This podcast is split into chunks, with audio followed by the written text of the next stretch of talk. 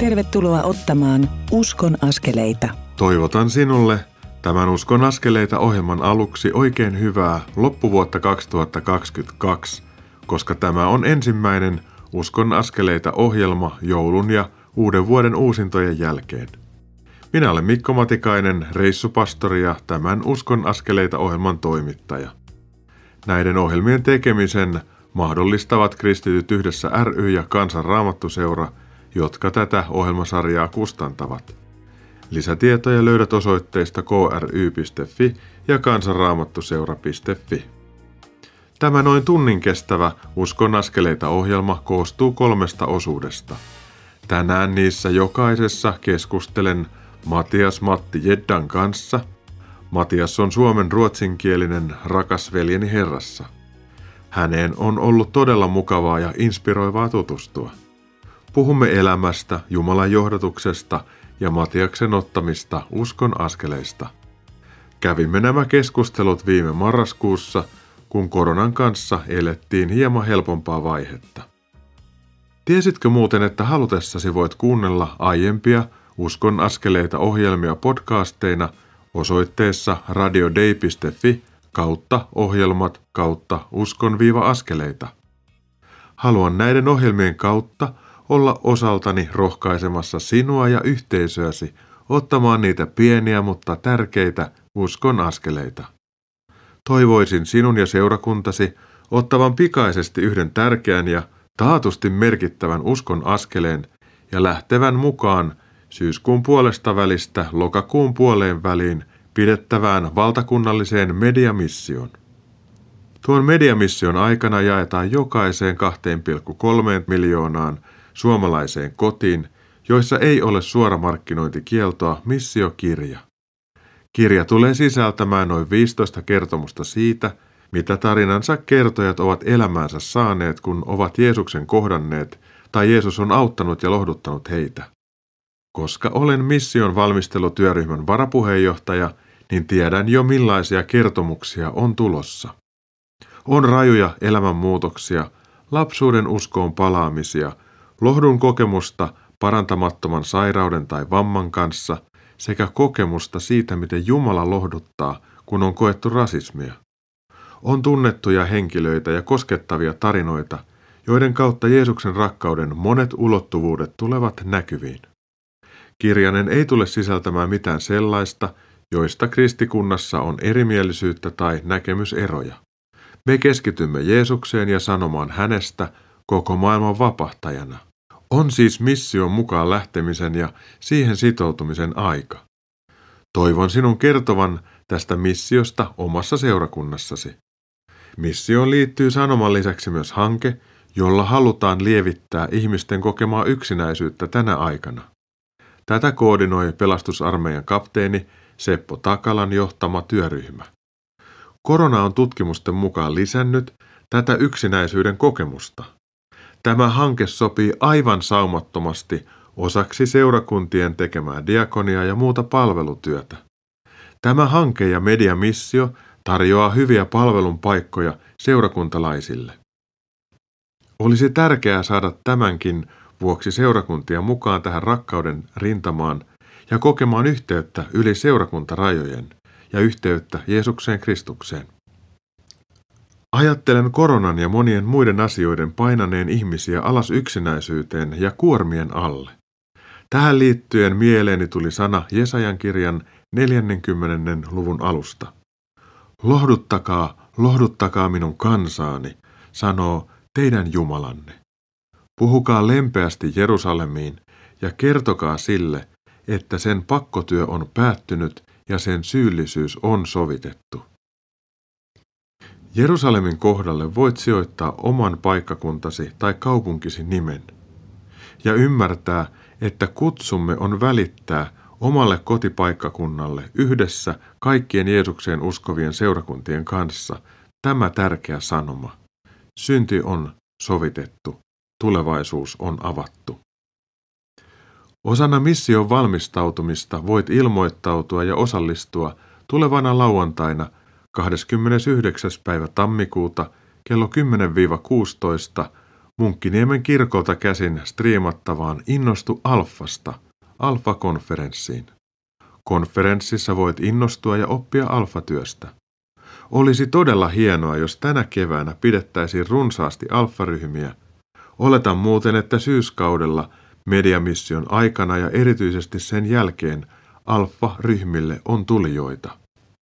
Siksikin konferenssiin kannattaa osallistua. No näistä ajatuksista siirrymme nyt kuuntelemaan, mikä mies Matias Jedda oikein on. Uskon askeleita. Matias Jedda, sydämellisesti tervetuloa Uskon askeleita ohjelmaan. Kiitos.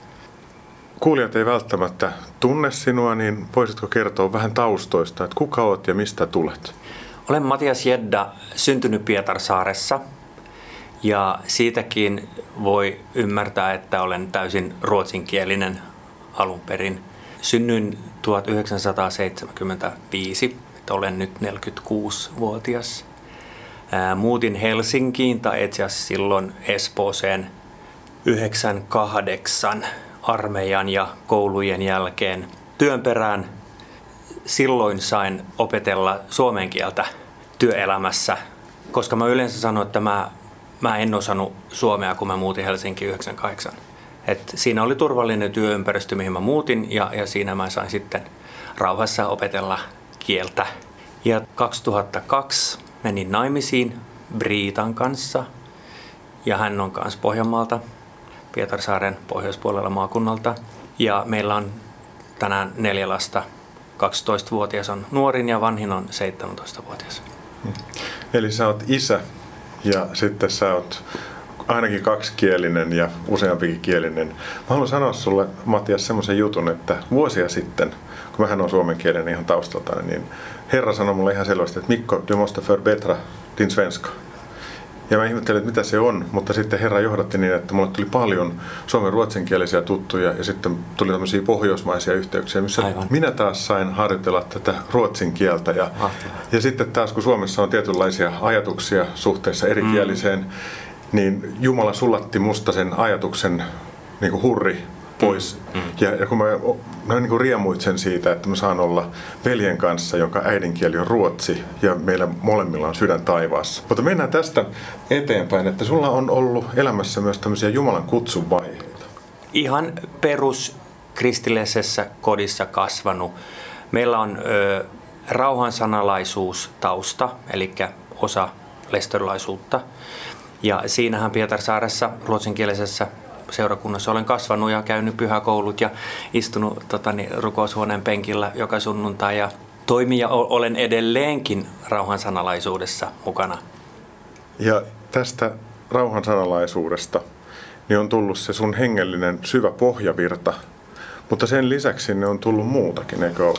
Joo, sun kysymys oli, oli siitä tota, niin, kutsumuksesta ja mä sanoin, että mä, vaikka mä en koe, että mä oon ollut mitenkään ihmeellinen, aika, aika semmoinen perus uskovainen lapsi, jos niin voi sanoa.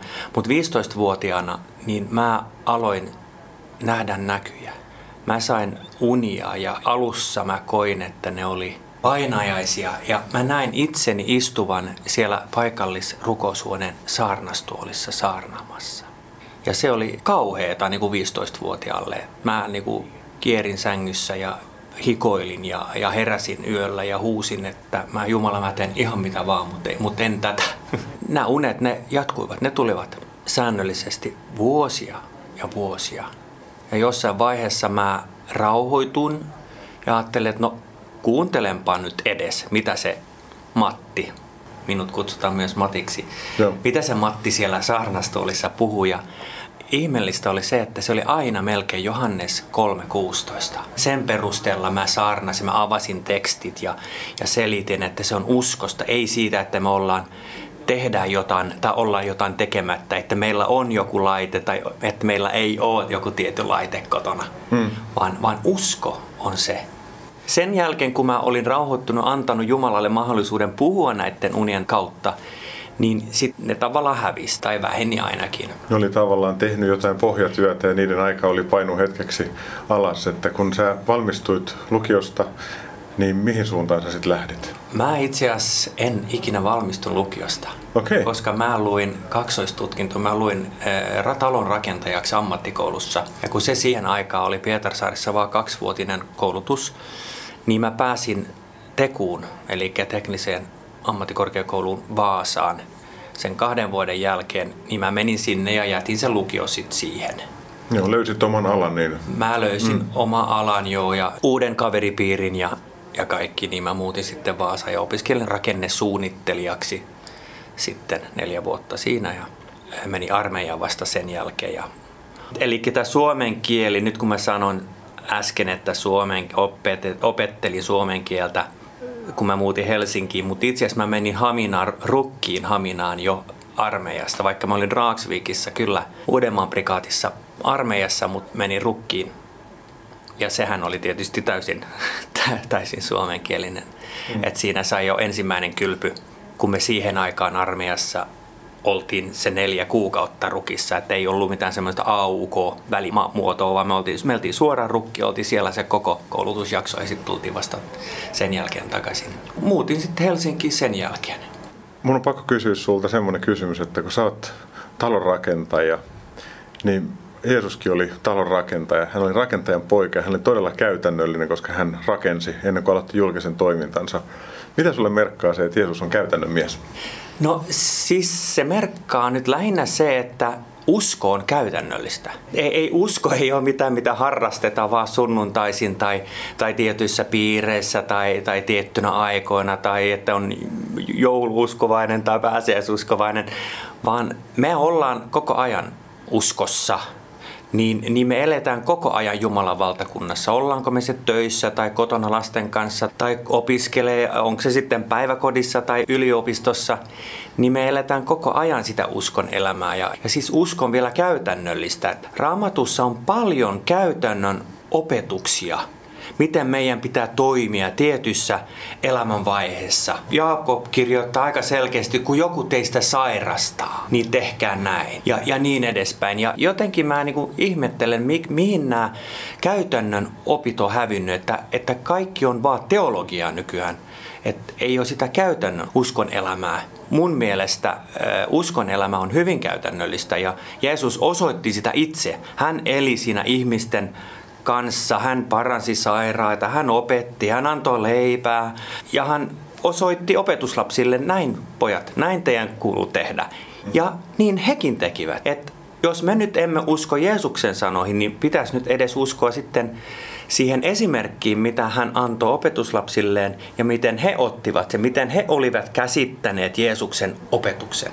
Joo, se on käytännöllistä ja, ja sitten myös se, että, että usko ei ole vain totena pitämistä tai sanan kuulemista, vaan se on sitä, että sana saa sulautua meihin ja alkaa vaikuttaa meissä niin, että me teemme itse asiassa niin kuin hänen tekoja. Me mennään kohta tuohon käytännölliseen puoleen ja katsotaan sitä, että miten Jumala on johdattanut sinua tässä rakentajahommassa eteenpäin.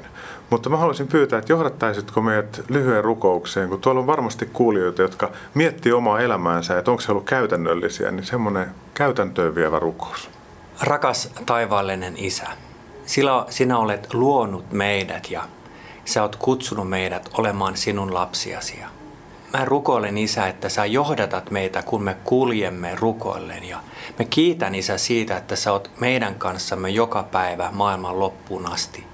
Mä rukoilen, että kaikki kuulijat löytäisivät omaan paikkansa tässä maailmassa, Suomessa, mutta myös arjessa, että he tietäisivät, millä tavalla, Isä, sinä olet meitä johdattamassa, miten, miten sinun valtakuntasi tulee näkyviin meidän kauttamme siinä, missä me kuljemme. Mä pyydän vaan, Isä, että sä siunat kaikkia kuulijoita ja meitä tässä studiossa Jeesuksen nimessä. Amen. Herra, jotenkin mä haluaisin pyytää sitä, että puhu meille käytännöllisiä asioita ja anna meille ilo tehdä niitä pieniä asioita meidän omassa arjessa ja jotenkin innostua siitä, että Herra, sä oot oikeasti näissä mukana ja anna meille semmoinen Jumalan lapsen riemu, Ja kun sanotaan, että hengenhedelmä on myös ilo, niin anna meille sitä iloa meidän omaa elämään niin, että se näkyy ja häivähtää, että niin kuin läikkyy yli, että me ei voida sille mitään. Tätä jos pyydetään sun nimessä. Ja Herra, me ylistetään sua, kuinka äärimmäisen hyvä ja ihana isä sä oot. Ja me saadaan olla sun lapsia ja me ollaan Matiaksen kanssa molemmat myös isiä, niin halutaan pyytää, että anna heijastuksia sun isyydestä meidän kautta meidän lapsille. Tätä jos pyydetään sun nimessä. Aamen. Amen. Matias, sydämellinen kiitos tästä hetkestä. Me jatketaan ihan kohta. Kuuntelemme nyt tämän keskustelumme jälkeen Kristiina Tanhualaihon esittämän kappaleen Eikä toivo ole turha. Sen jälkeen siirrymme tämän Uskon askeleita ohjelman toiseen osuuteen, jossa jatkamme keskustelua Matias Jeddan kanssa.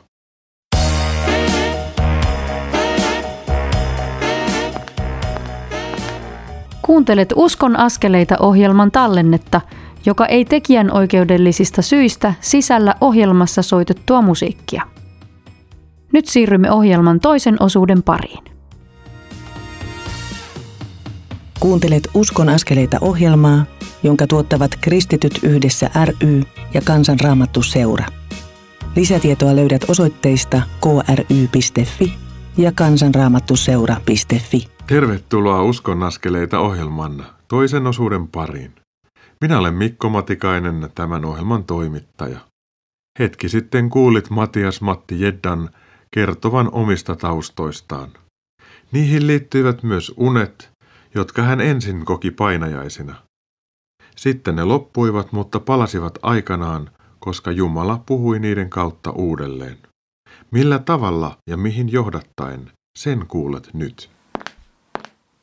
Uskon askeleita. Matias Jedda, ilo jatkaa sun kanssa keskustelua. Sä oot suomen ruotsinkielinen ja sit sä oot Pietarsaaresta lähtöisin ja sä näit nuorena niitä unia, jotka ahdisti sua, että sä olit oman rukoushuoneesi saarnatuolissa ja sitten tuntui, että ihan kun ne olisi puhunut sen verran, mitä silloin tartti ja sitten ne häipy ja sitten sä sait olla rauhassa rakentaja ja oppia rakennesuunnittelijaksi, käydä rukin ja sitten tulla tänne pääkaupunkiseudulle tekemään töitä. Niin mitä tässä tapahtui sitten tämän unimaailman jälkeen, että jäikö se siihen vai alkoiko siitä tapahtua jotain muuta? Ne unet rahoittuvat hetkeksi ja muutin Helsinkiin ja täällä sitten löysin seurakunnan Helsingistäkin ja, ja uskovia ystäviä ja me aloitimme vuonna 2000 aloitimme sitten raamattupiiriin. Ja vaikka mä olin nuorempana kyllä lukenut raamattua kanssa jotain, mutta mä en ymmärtänyt oikeasti mitään. Mm. Ja tota, niin silloin kun mä 2000 aloitimme sen raamattupiirin, niin mä voin kertoa näin tässä välissä, että siinä raamattupiirissä mä olin kuitenkin niin arka, että mä en edes pystynyt rukoilla isä meidän ääneen siellä purukoitten kanssa. Et mä en ollut se äänekäs siinä tilanteessa. Mä en ollut se, joka pidi niinku puheita ja, ja vedin rukousta tai muuta. Et mä olin oikeasti semmoinen tavallaan haavoittunut nuori mies. Joo, joka seurailee ja joo, pohtii ja, joo. ja vähän niin kuin, että kuka mä oon ja joo. ei tuo itseensä esille. Kyllä, mulla on niin tämmöinen koulukiusattu tausta. Vielä olin parantamassa haavoja vielä siitä. Sanoit, että olit nuolemassa haavoja vielä silloin. Musta se on aivan ihanaa, että Jeesus antaa meille tilaa hänellä on aikaa. Ja hän antoi sulle tossa sen, että antoi tavallaan äh, unimaailmaa ja nyt oli sen aika, että sä sait nuolla vähän haavoja, kuunnella ja vaan olla siinä Jumalan rakkauden marinaadissa. Mutta jatka siitä, kiitos. Joo, ja sitten ei vaan se, että nuolla, nuolla haavoja, vaan myös että sain ystäväpiirin, koska mulla ei hirveästi ystäviä ollut sitten Pietarsaaressa. Rakastan Pietarsaarta, mutta ei ollut siinä teini-iässä oikeasti mitään ei mitään ole väärin sanottu, mutta ei, en, ollut, en kuulunut mihinkään isompaan ryhmään tai mm. kaveripiiriin. No joka tapauksessa aloin lukemaan raamattua ja nyt se aukesi. Se tuli eläväksi ja, ja mä muistan, mä luin vain muutaman jakeen, niin mä rupesin näkemään, niin kuin, miten se koko tarina siinä niin kuin elokuvana mun kasvojen edessä. Mä muistan vielä, mitä mä istuin sohvalla ja mä luin ja se vaan tuli ja taas jäi eteenpäin. Ja, ja jotenkin Jumala antoi mulle se ymmärryksen kanssa, niin kuin miten ne viittaukset niin kuin vanhaan liittoon ja uuteen liittoon ja miten nämä asiat liittyvät yhteen. Se oli ihan ihmeellistä. Ja mä luin niin kuin sen vuoden aikana koko raamatun läpi ensimmäistä kertaa ja huvittavaa. Tietysti siinä aikana sitten alkoi nämä unet, ne tulivat takaisin, tai ainakin ne Jumala muistutti niistä unista. Ja jollain tavalla mä nyt havahduin, että tämä ei välttämättä ole vaan nyt niinku unia, vaan tämä voi myllä myös käydä toteen joku päivä. Ja jos me hypätään vielä sitten viisi vuotta eteenpäin, 2005 täytin 30 vuotta silloin tammikuussa. Ja eräs päivä mulle soitti meidän seurakunnan Freben, kutsutaan meidän seurakunta Frebeksi. Etelä-Suomen rauhan sana on sitten Frebe. Fredrikin kadulla. Fredrikin kadulla Joo. 61B, niin siitä tulee helposti Frebe. Ja soittivat meidän sen ajan aikana olevat puhujat ja kutsuivat minut mukaan yhteen neuvonpitoon. Ja se ei sinänsä ollut mitään ihmeellistä, koska mä taisin istua hallituksessakin siihen aikaan, että en sen takia tarvinnut ihmetellä sitä. Se oli vielä mun syntymäpäivänä, kun tämä puhelu tuli ja, ja heti kun mä laskin luurin, niin mä tiesin, että tässä on nyt se hetki koittanut, kun mun pitää paljastaa nämä mun unet, koska vaikka mä oon ollut aika avoin mun äidin kanssa, me ollaan juteltu kaikkia asioita äidin kanssa ja mä oon hirveän avoin mun vaimoni kanssa, mutta tämä oli yksi asia, mitä mä en ollut kertonut kenellekään. Se oli mun oma sisäinen kamppailu mm. tai prosessi, mitä mm. se lieni ollutkaan.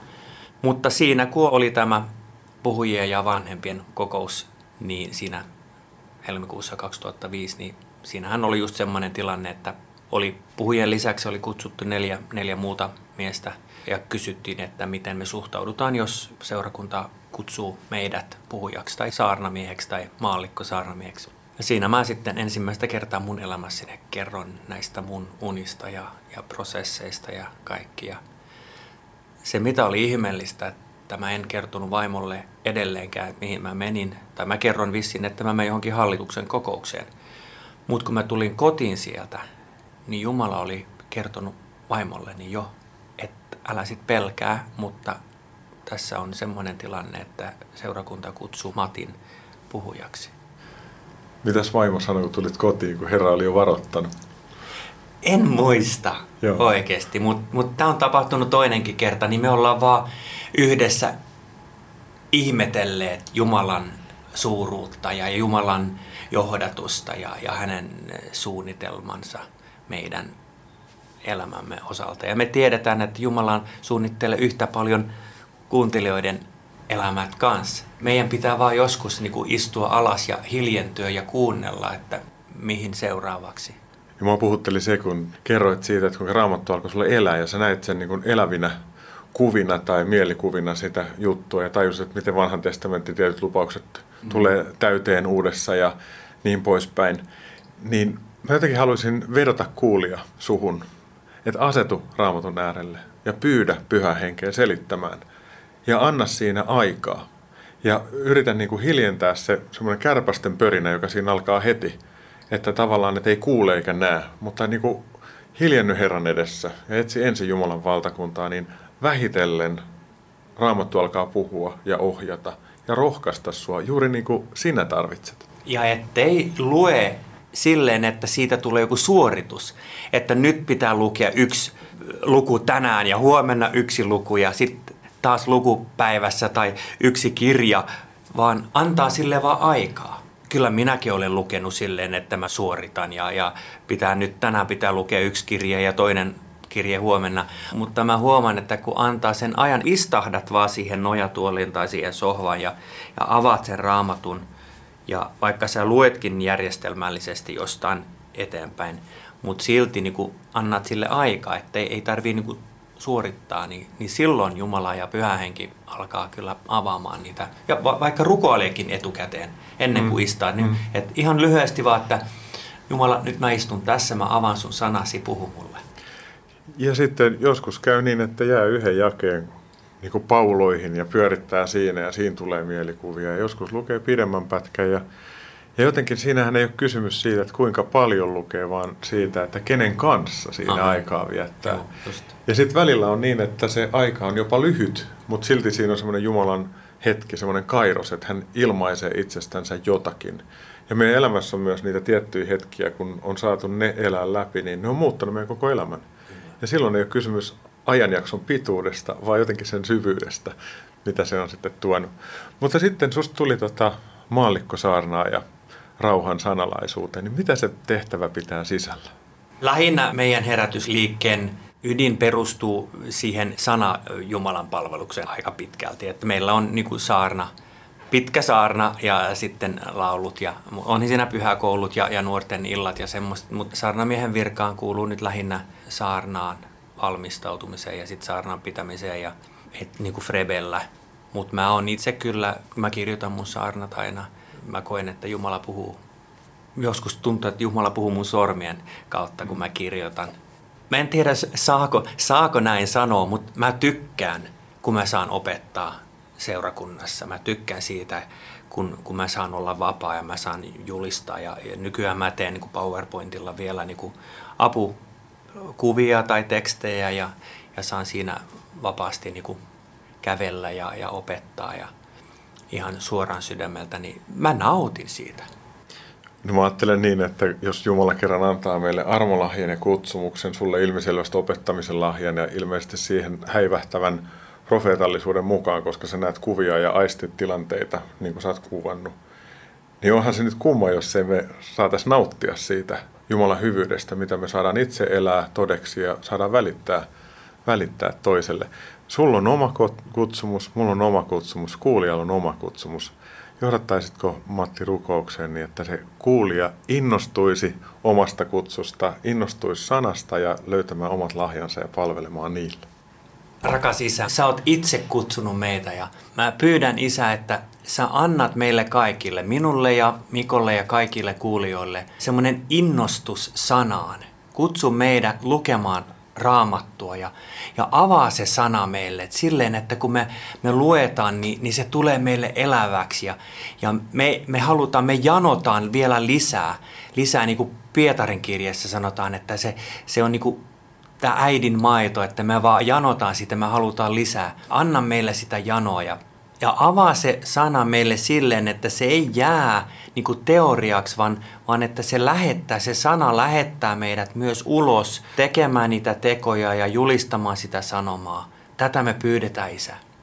Herra Jeesus, mä haluan vaan ylistää ja kiittää sinua siitä, millainen sinä olet ja kuka sinä olet. Ja Herra, mä kiitän sinua siitä, että kun sä kuljit täällä maan päällä, niin sä katsoit, sä kosketit ja sä itkit, kun sä näet asioita, jotka murehdutti sinua. Sä olit aito ihminen ja oot sitä edelleenkin. Ja. Herra, mä haluan kiittää siitä, että sä käytät tänä päivänä myös sun kroppaa ja sun kroppa on seurakunta. Että Herra, sä haluat tämän seurakunnan kautta katsoa, koskettaa, lievittää hätää, nostaa toivosta toivottomuutta. Ja Herra, sä haluat käyttää meitä jokaista, jotka kuulutaan tähän sun ruumiin jäseniksi. Ja me pyydetään sitä, että Herra, havahduta kuulijaa ja meitä siihen kutsuun, jonka sä oot ainutlaatuisella tavalla antanut meille ja meidän elämään, että me oltaisiin sit osa tätä isompaa seurakuntayhteisöä ja yhteyttä. Ja Herra, anna meille rohkeutta myös tarjoutua rukoilemaan ihmisten mm. puolesta arkipäivän keskellä, että, että Herra, kun myönnetään kättä tai jotakin sanotaan, niin, niin sinä pääsisit koskettamaan ja ihminen saisi kokea sen, että kuinka totta sinä olet. Herra, me rukoillaan tähän maahan herätystä ja me rukoillaan että anna meille kristityille rohkeutta mm. elää sun lapsina tässä ajassa. Vaikka välillä vähän pelottaakin ja tämä aika väittää, että me uskoon yksityisasiat pitäisi olla hiljaa, niin Herra, anna meille tilaisuuksia, anna meille riemua puhua susta, Jeesus. Herra, siunaa myös meidän sukukuntia ja meidän lapsia. Ja Herra, sä näet Matin lapset ja mun lapsen, niin Herra, anna meidän lapsille sun turvaa. Ja Herra, sä näet ne lapset, joilla turvaa ja suojaa vähän vähänlaisesti, niin Herra, anna heille – turvallisia aikuisia ympärille. Ja jos me nähdään, että meidän lähellä on joku lapsi, joka kaipaa rohkaisun sanaa, niin anna se meille se rohkaisun sana ja anna meille rohkeus puhua sun sanoja näille lapsille, että he saa löytää, Herra, sut turvallisen taivaan isän ja vapahtajan ja pyhähengen todellisuuden. Tätä, Herra, pyydetään sun nimessä. Aamen. Sydämellinen kiitos Matti tästä. Me jatketaan vielä ihan kohta. Matias Jeddaa kuunnellessani mieleeni nousi kaksi asiaa. Ensinnäkin Jaakobin kirjeen ensimmäisen luvun sana, toteuttakaa sana tekoina, älkää pelkästään kuunnelko sitä, älkää pettäkö itseänne. Se, joka kuulee sanan, mutta ei tee sen mukaan, on kuin mies, joka kuvastimesta katselee omien kasvojensa piirteitä. Hän kyllä tarkastelee itseään, mutta poistuttuaan hän unohtaa saman tien, millainen on. Eli on tärkeää lukea Jumalan sanaa ja olla sen kanssa vuorovaikutuksessa. Sitten se tulee toteuttaa käytännön elämässä sen mukaan, mikä on meille luontevaa ja mihin Jumala meitä sanansa kautta kutsuu. On sanottu, että tekemällä oppii, ja tämä kyllä pitää paikkansa tässäkin asiassa. Toiseksi mieleeni tuli roomalaiskirjeen 12. luvun sanat, joissa Paavali kirjoittaa Jumalan armosta ja hänen antamistaan lahjoista. Meillä on saamamme armon mukaan erilaisia armolahjoja. Se, jolla on profetoimisen lahja, käyttäköön sitä sen mukaan, kuin hänellä on uskoa. Palvelutehtävän saanut palvelkoon, opetustehtävän saanut opettakoon, rohkaisemisen lahjan saanut rohkaiskoon, joka antaa omastaan, antakoon pyytteettömästi, ja joka johtaa, johtakoon tarmokkaasti. Joka auttaa köyhiä, auttakoon iloisin mielin. Matias on selvästi saanut opettamisen lahjan ja palon ja palvelee sen kautta omaa seurakuntaansa. Hän nauttii ja saakin nauttia siitä. Sinulla on omat lahjasi, joita sinua kutsutaan käyttämään. Ei ole tarkoitus vertailla itseään muihin tai väheksyä itseään. On tarkoitus viettää aikaa Jeesuksen kanssa, innostua hänestä ja palvella omana itsenään toisten kanssa omilla lahjoillaan ja toisia tukien. Tämä on mielekästä elämää. Soitan nyt Pekka Simojoen kappaleen kaksi tavallista kättä. Sen jälkeen siirrymme Uskon askeleita ohjelman kolmannen osuuden pariin, jossa puhun Matias Jeddan kanssa siitä, miten Jumala on johdattanut häntä työelämään ja siinä eteenpäin. Puhumme myös siitä, miten usko näkyy työssä ja suhteessamme meidän naapureihimme. Kanavalla kannattaa pysyä.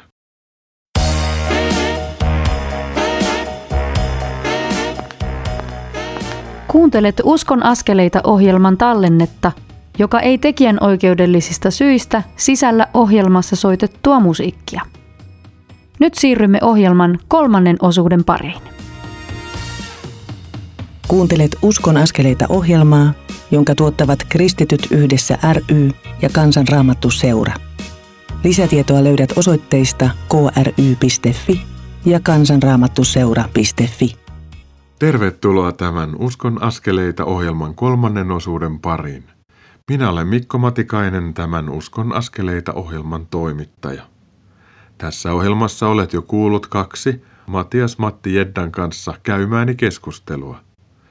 Ohjelman ensimmäisessä osassa puhuimme Matin elämästä, uskon käytännöllisyydestä ja hänen saamistaan unista.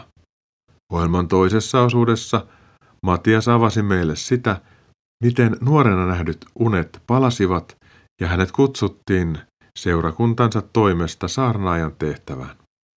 Puhuimme myös Jumalan sanan lukemisen ja sen äärellä hiljentymisen tärkeydestä. Kysymys ei ole lopulta raamatun lukemisen määrästä, kysymys on ajasta Jumalan kanssa, ei pakollisesta suorituksesta. No, nämä ovat hyvänä pohjana seuraavalle keskustelulle, jossa juttelen Matiaksen kanssa hänen arkisesta työstään ja rukouksen merkityksestä siinä. Uskon askeleita. Matti, että me puhuttiin äsken siitä, että miten Jumalan kutsumus tuli sulle tähän maallikkosaarnaaja puoleen ja kuinka et kertonut sitä kenellekään ennen kuin se oli totta. Mutta sä oot sen lisäksi kulkenut myös ammattilaisena tien, että sä oot ollut rakennesuunnittelija ja rak- talonrakentaja. Mutta mitä sä teet nykyisin? Et miten su- Jumala on johdattanut sua ammatillisesti? Jumala on kyllä johdattanut täysin koko mun ammatillista urani, koska mä en pystyisi sanoa, että mä tiesin, mitä musta tulee isona. Mä seurasin ehkä vaan luokkakavereita sinne ammattikouluun ja siitäkin vähän vahingossa tekuun ja sitten ehkä enemmän vahingossa Helsinkiin. Tai se on niin selkeä Jumalan johdatusta, mutta mulla ei ollut mitään omia haluja muuttaa Helsinkiin tai tehdä niitä tai näitä. Mutta kyllä Jumala on johdattanut ison rakennuskonsernin palveluksessa olin 13 vuotta. nyt mä oon niin projektipäällikkönä norjalaisessa konsernissa, joka on itse niin kuin vaatealalla, mutta mä, mä oon siinä niin kuin projektipäällikkönä vastaan tämän konsernin fyysisten myymälöiden rakentamisesta ja rakennuttamisesta ja suunnitteluohjauksesta ja kaikki mitä siihen liittyy ja koko Suomi on mun työkenttää ja mun esimies istuu Norjassa, mun lähimmät kollegat ovat Ruotsissa. Et me ollaan tämmöinen pohjoismainen, yleensä kutsutaan meidän firmamme Pohjoismaiden suurimmaksi muotitaloksi. Musta on hauska, kun sanoit, että et oikeastaan muuta kuin seurailu ja ajauduit, niin se on jännä juttu, että joskus tämä ajautuminen on niin, niin täysin Jumalan käsissä, että me luulemme ajautuvamme ja sitten me yhtä äkkiä hoksaamme, että me olemme jossakin semmoisessa, mihin Jumala on meidät johdattanut. Sä oot kristitty ja se varmaan näkyy sun työssä tai elämässä myös tässä hommassa. Joo, kyllä se tietysti. Mä rukoilen nyt varsin, kun on ollut tämä korona ja vaateala on kärsinyt erittäin paljon myynnillisesti ja kyllä mä oon rukoillut paljon meidän firman puolesta ja, ja omistajien puolesta ja johto ja kaikki, jotka työskentelevät meidän firman puolesta. Että nyt on ilo, ilo nähdä, että taas menee vähän paremmin ja, ja me voidaan yhdessä ilota siitä. Mä rukoilen meidän kollegoiden puolesta ja tietysti mun projektien puolesta, että, että se on kyllä mielenkiintoista nähdä, kun mä rukoilen, jos mä otan kaksi esimerkkiä, jos mä rukoilen mun työpäivän puolesta – mä aamulla aloitan, mä rukoilen siinä mun työpisteellä, mä rukoilen Jeesus, että nyt mulla on nämä asiat tässä, niin mä annan nämä kaikki sulle, että anna mulle viisautta tehdä ne oikeassa järjestyksessä, priorisoida oikein ja tehdä ne tehokkaasti. Ja niinä päivinä, kun mä teen sen, niin mä huomaan jo kello kahden aikaa, että mä oon tehnyt kaikki ja mä ehdin tehdä vielä muuta – ja mä voin mä mennä ajoissa kotiin. Ja ne, ne päivät, kun mä unohdan rukoilla tai en tee sitä niin kuin tarkoituksella, niin yleensä on sitten stressiä vielä neljä aikaa, että toi, mitä mä, mun pitää aamulla tehdä, niin se on edelleenkin tekemättä. Toinen asia on, on se, että kun mä johdan tai vedän joku projekti, rakennetaan joku myymälä jossain, mä teen budjetit, mä teen aikataulut ja mä rukoilen siinä, että Jumala, että anna mulle viisautta, laita oikeat palikat ja oikean kohtaan, niin kerran esimerkiksi tapahtuu niin, että jostain syystä mä laiton niin kuin aikataulullisesti yksi vaihe toisen edellä, vaikka ne periaatteessa piti olla toisinpäin. Esimerkiksi nyt valaisin asennus ja lattia-asennus, hmm. ne pitää olla tietyssä järjestyksessä. Mutta sitten mä laitoin ne eri järjestyksessä jostain syystä. Ja sitten paljastuu, että se toinen, en nyt muista oliko se lattian materiaali tai valaistus, joka oli myössä, niin se pitikin mennä niin. Että mä mm. olin jo valmiiksi laittanut sen mun aikatauluun ihan oikein päin.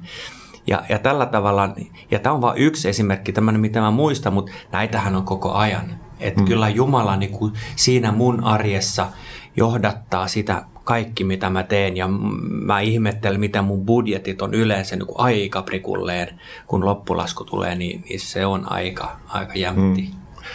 Niin, se, että Jeesus on rakentajan poika, niin silloin vähän näppituntumaa näistä asioista. Hän näyttää pitävän tässä modernissa rakentamiskulttuurissa myös. Kyllä vain. Ja sitten jos ajatellaan, että tämän työelämän lisäksi, niin sulla on naapurusto ja oma perhe. Niin mitä sulla merkitsee olla kristittynä näissä kuvioissa, naapurustossa ja perheen kanssa? Mä oon tämmöinen avoin ja tekevä tyyppi. Että mä oon ollut meidän taloyhtiön hallituksessa kanssa ja, ja siinä viime kesänä tehtiin ö, lasten – pihapuutarha ja, ja mä oon siinä paljon mukana tekemässä ja juttelen kaikkien pihan lasten puolesta. Meillä on tämmöinen kahden taloyhtiön, ison taloyhtiön sisäpiha siinä, että siinä on paljon lapsia ja mun mielestä kaikki lapset tuntevat mua siinä hmm. ja tietävät, että kenen isä mä oon ja, ja sitten mä rukoilen kaikkien naapurien puolesta – Ehkä ei niin säännöllisesti, mutta kuitenkin se on tahtotilanne ja pidetään hyvät välit kaikkien kanssa. Että se, on, se on tärkeää ja me tiedetään niin kuin siinä naapuritaloyhteisössä, missä on muitakin uskovaisia, niin muikataan sitten aina kun nähdään. Ja että kyllä se on tärkeää, että kun me eletään siinä, vaikka me ei välttämättä aina julisteta sitä sanomaa naapureille, mutta mut me osoitetaan sitten meidän asenteillamme, meidän tyylillämme, että meissä on jotain.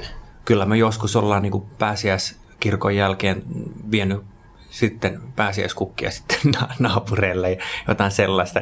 Yksi asia, mitä huvittava, mitä me ollaan, ollaan tehty viime vuosina pääsiäisenä, me ollaan laitettu semmoinen iso juliste meidän parvekkeelle. Meillä on lasiparveke, hmm. joka on, me ollaan pitkän kodun päädyssä ja se, se näkyy sitten tuonne koko katua pitkin, niin siinä lukee sitten Jeesus lever Hmm. Eli Jeesus elää. Kyllä. Lukee siinä, että me tahalla laitetaan se ruotsiksi, osoitetaan sitäkin, että me ollaan ruotsikielisiä, mutta myös se, että se juliste on siinä parvekki, kun me asutaan vielä ylimmässä kerroksessa, sinne näkyy kauas sitten se teksti. Hmm. Mutta toi on mun mielestä mainiota, että me juhlitaan sitä etnistä taustaa, mikä meillä on, ja me juhlitaan Jeesusta, koska Jeesus on meidät siihen laittanut. Ja kun me ollaan sinut itsemme kanssa ja sen oman, oman taustamme kanssa, niin se myös näkyy. Ja se tuntuu. Ja se on myös hoitavaa toisille, vaikka ei olisikaan ihan, ihan sama tausta. Että, niin kuin mä sanoin tuossa ekassa jaksossa, niin mä, mä todella iloitsen suomen ruotsinkielisestä väestöstä, joka täällä on 300 000 yksilöä Jumalan siunausta tässä maassa. Ja ja sitten meitä on suomenkielisiä ja venäjänkielisiä. Jotenkin Jumalan tahto olisi se, että me löydettäisiin se yhteys mm. Jeesuksessa, yhteys yhdessä tekemisessä ja elämän jakamisessa. Sulla on neljä lasta. Jos sä katot heitä ja, ja rukoilet heidän puolestaan, niin millaisia ajatuksia sulla on? Varmaan iloa ja kiitollisuutta myös vaimosta, joka on ilmeisen viisas, niin kuin tässä on tullut esille. Mulla on viisas vaimo. Hän on opettaja, niin monessa asiassa varmasti paljon viisaampi kuin minä. Mä oon vähän tämmöinen pietarityyppi, joka tekee ja ei, ei välttämättä aina mietti, miten sen pitäisi tehdä. Vaimo on harkitsevampi. Mä oon ylpeä mun lapsista. Tykkään heistä.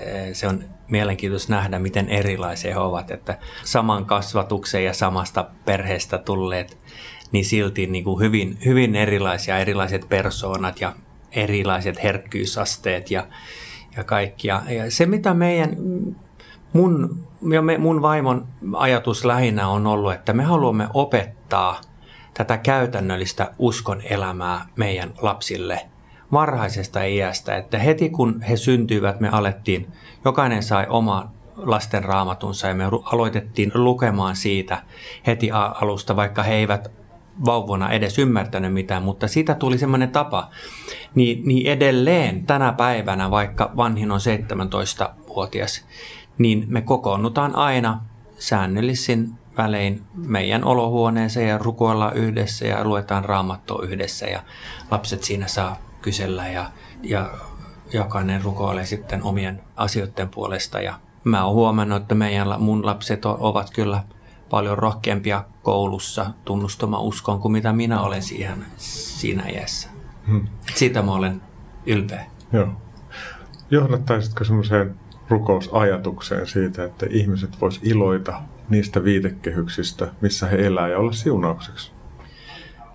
Joo, isä, sä näet, että me, me eletään eri tilanteissa, eri paikkakunnilla, eri olosuhteissa, eri taloyhtiöissä – Meillä on erilaiset naapurit, meillä on erilaiset tilanteet siinä naapurien kesken, mutta mä rukoilin isä, että, että me jokainen voisimme olla siinä valona ja suolana siinä kaikille naapureille ja vaikka kyläkauppiallekin ja, ja kun me käydään siellä meidän naapuruston kesken niin, että voimme siunata meidän naapurimme ja kaikki ihmiset, jotka asuvat siellä meidän kodun varrella. Ja, ja auta meitä, että voimme niin kuin, olla sitä valoa myös siinä mielessä, että me ollaan ne positiiviset, me iloiset ja me toivotaan hyvää huomenta ja hyvää päivää, vaikka naapurilla on huono päivä ja ei välttämättä jaksa aina toivottaa takaisin, niin, niin anna meille se ilo ja se, se rohkeus ja että me voimme kuitenkin aina olla se ilopilleri siinä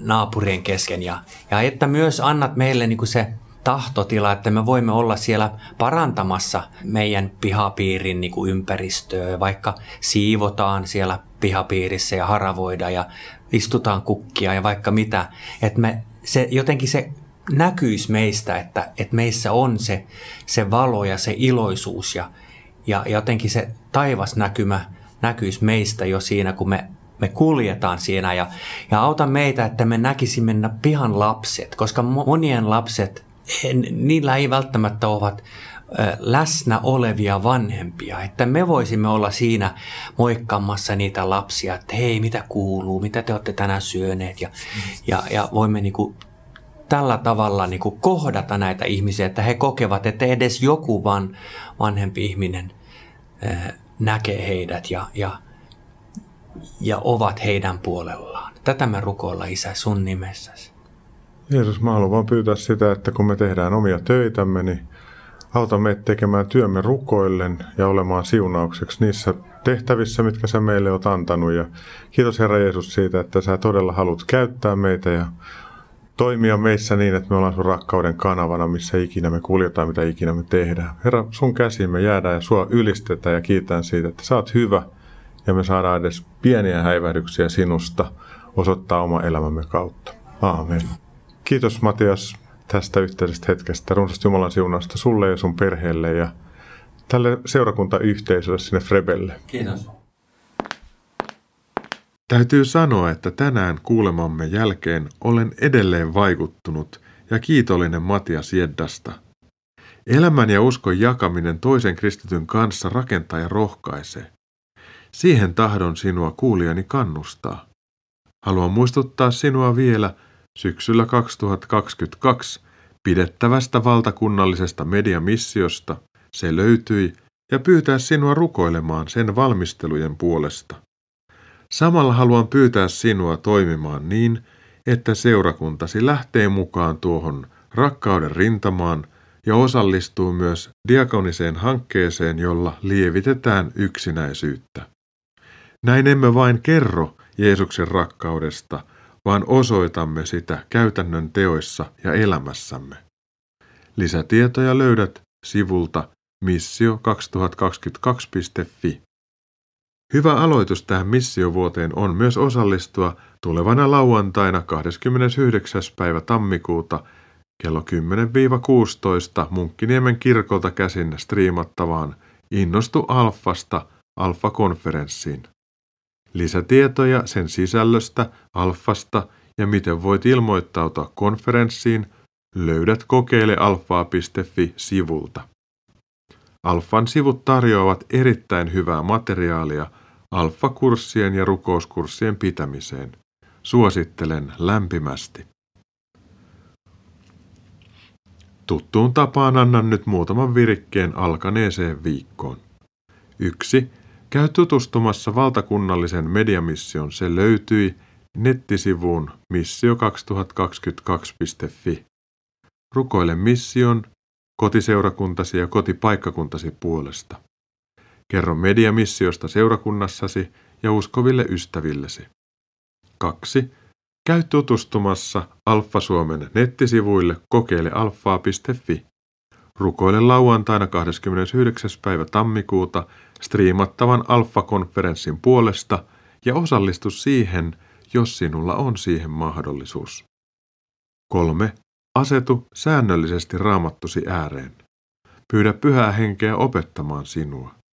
Lue ja ole Herran kanssa, hänen rakkautensa ilmapiirissä. 4. Kokeile rukoilla ennen kuin aloitat työpäiväsi.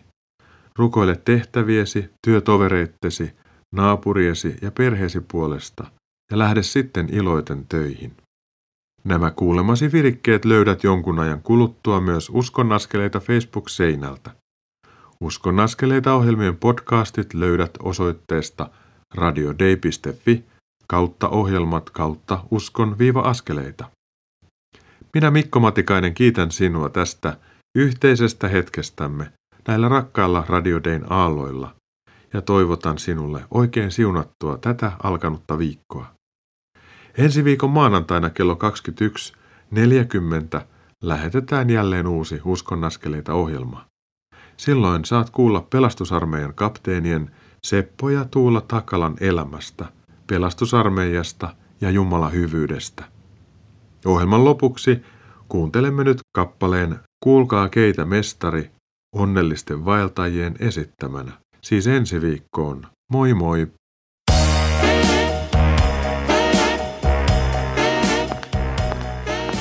Kuuntelit juuri Uskon askeleita ohjelman tallenteen. Tekijän oikeudellisista syistä tämä tallenne ei sisällä ohjelman lopuksi soitettua musiikkia. Kiitos, että kuuntelit.